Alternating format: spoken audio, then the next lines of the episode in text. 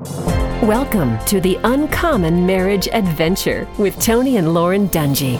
Lauren and my ideas about marriage and family did not come right away. Some of them came only with great pain, but over time, they've helped us find out who we are. That's not to say we have it all together. Even today, we're still learning. That's right. Tony and I have tried to build an uncommon marriage by following two basic principles staying focused on each other and letting God lead our marriage. So, for better or for worse, we press on side by side, committed to each other. And if we continue to trust in God, He'll lead us through whatever life sends our way. And He can do the same in your marriage.